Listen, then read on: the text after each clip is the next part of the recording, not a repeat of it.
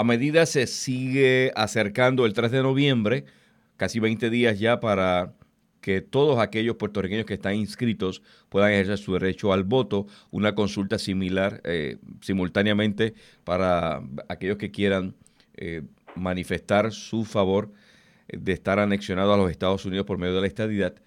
Siguen saliendo encuestas. Voy a conversar con el profesor Emilio Pantoja García, director del Instituto de Estudios del Caribe, para analizar un poco cómo ve el ambiente camino a la elección del 3 de noviembre. Bienvenido, profesor, a Cadena Guapa Radio. Muchas gracias, muy buenas tardes siempre. Gusto escucharle. ¿Cómo ve el panorama en estos 20 días que restan?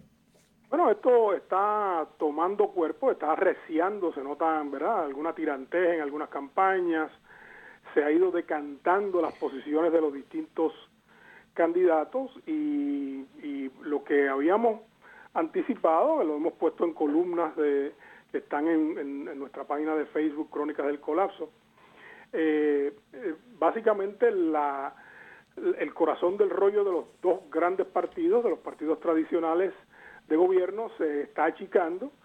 Eh, la, digamos, las candidaturas de tanto de Lúgaro como de Dalmao se están afirmando, eso no quiere decir que vayan a ganar, ni mucho menos, pero ciertamente se nota el crecimiento y lo que vamos a tener, eh, lo que se ¿verdad? lo que parece que se va a tener es eh, uno de los dos partidos parece que ganará, pero ganará con una pluralidad mucho menor de la que ganó Ricky Rosselló. Eso le iba a preguntar, ¿usted, usted vislumbra que el, el margen del ganador sea menor a lo del 2016? Es lo que yo anticipo, es lo que yo veo, correcto. Es lo que se está, además es lo que presagian las encuestas.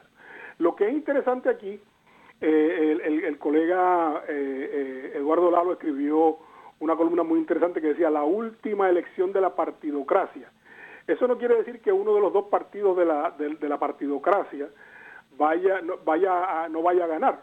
Probablemente gane, pero va a ganar por un margen donde usted ve que están declinando. O sea, lo que yo veo y lo que vemos otros otros académicos como yo es que lo viejo está muriendo y lo nuevo está empezando a nacer. Por eso, pero le pregunto en esa dirección, ¿la partidocracia se asemeja a que históricamente por más de 50 años dos partidos principales han dominado? Si ellos dejan de existir porque los, partidos nuevos, Movimiento Victoria Ciudadana, Proyecto Dignidad PIP, de repente gozan del favor y el patrocinio y se convierten entonces en los partidos de mayor dominio, podríamos volver a caer en una partidocracia más flexible. Bueno, lo que pasa es que los partidos políticos son una necesidad del sistema político, ¿verdad? Lo que está pasando es que los partidos están cambiando y hay un hay un hay, un, hay una especie de distanciamiento entre la sociedad civil y los partidos políticos donde, por ejemplo, en España no hubo ningún partido con mayoría en las últimas elecciones, ¿verdad? y los gobiernos son de coalición. Y ahí estamos en ese proceso. En realidad no Pero sobre la pregunta que le hice, eh, ¿puede volver a nacer la partidocracia moderna? No, no, no. Yo, no, yo creo que una vez, una vez colapse esta, esta partidocracia que tenemos, eh, que está en proceso de deterioro, ¿no? no es que va a colapsar mañana y que en la próxima... Eso, pero, para aclarar mi duda, partidocracia, cuando hablamos de partidocracia, se refiere al dominio de partidos por décadas al dominio de partidos por décadas. Ok, ya. ¿Y usted entiende que eso una vez se derrumbe no va a volver a pasar con los nuevos grupos emergentes? Por lo menos no, uno anticiparía que no. Por, por, ejemplo, el mismo, eh, cojas el partido, el movimiento Victoria Ciudadana. Sí. Es un movimiento multi... Eh, Sectorial, sí. multisectorial, ¿no? Eh, tiene la feminista, tiene estadista, tiene independentista. Sí, sí. Eso, no es un partido ideológico como lo es el PNP o no es un partido tradicional como lo es el Partido Popular Democrático. O sea que los partidos ideológicos están, en, están por desaparecer. Eh, ¿Eso pudiera pasar al Partido Independiente Puertorriqueño también? Lo que pasa es que el Partido Independentista hizo el ajuste. Eh, Juan Dalmau finalmente llegó al Partido Independentista a la conclusión lógica. Un voto por mí no es un voto por la, por, por la independencia en el sentido en que antes lo era. Es un voto por el buen gobierno. Ah, yo voy a luchar por la independencia, pero usted puede votar por mí y yo le garantizo un buen gobierno, aunque voy a luchar por la independencia. Pero la el estatus se va a definir más tarde. Pero la gente lo sigue asociando a un partido similar como ideológico PNP-PPD. ¿Usted considera que si el licenciado Juan Dalmau quiere seguir siendo una opción de gobierno, en un futuro se desligará de la sombra del PIB y tratará de buscar una reformula política? No, no se va a desligar de la, de la, de la, de la, sombra del PIB. Él lo que está haciendo es redefiniendo al PIB. Y los partidos políticos cambian. ¿ah? Eh, en ese sentido, eh, lo, lo, que, lo que estamos viendo, lo que estamos presenciando, es un nuevo tipo de partido y, y, la, y la, renovación, si usted la quiere llamar de esa manera, eh, del Partido Independentista como un partido que no es estrictamente ideológico, que no reduce su programa de gobierno a la independencia, sino que habla de un programa de buena gobernanza. Y ese es un, ese es un elemento que a mí me parece que es nuevo, ¿no? Pero hay algo, que, hay algo que quiero preguntarle, porque usted es experto en el tema. Enfocándome en el PIB, Partido Independiente Puertorriqueño. En todas las elecciones, las últimas cuatro elecciones, ha necesitado reinscribirse. Las encuestas recientes lo ponen en un tercer hasta cuarto lugar. Incluso hay, sondeos donde ha estado hasta por detrás del proyecto de dignidad.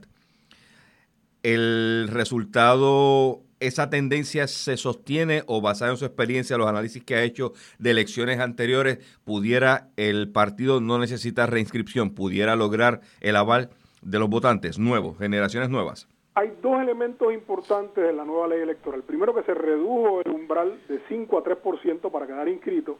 Y segundo, que no se trata de votos íntegros o de votos bajo la insignia, sino de votos bajo gobernador. Okay. En las encuestas que yo he visto, el mínimo que se le da a, a Dalmao es un 6%.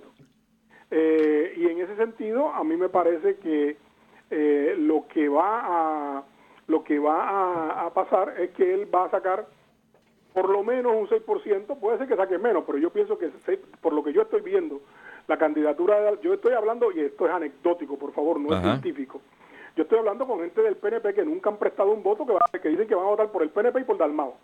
Eso, eso para mí es completamente fantasmagórico. Claro, son, son PNP jóvenes, ¿no? Acuérdense que yo soy profesor. Sí. Pero para mí eso es completamente nuevo. Yo nunca me había imaginado que un PNP hiciera algo como voto de protesta que no fuera no votar por su candidato.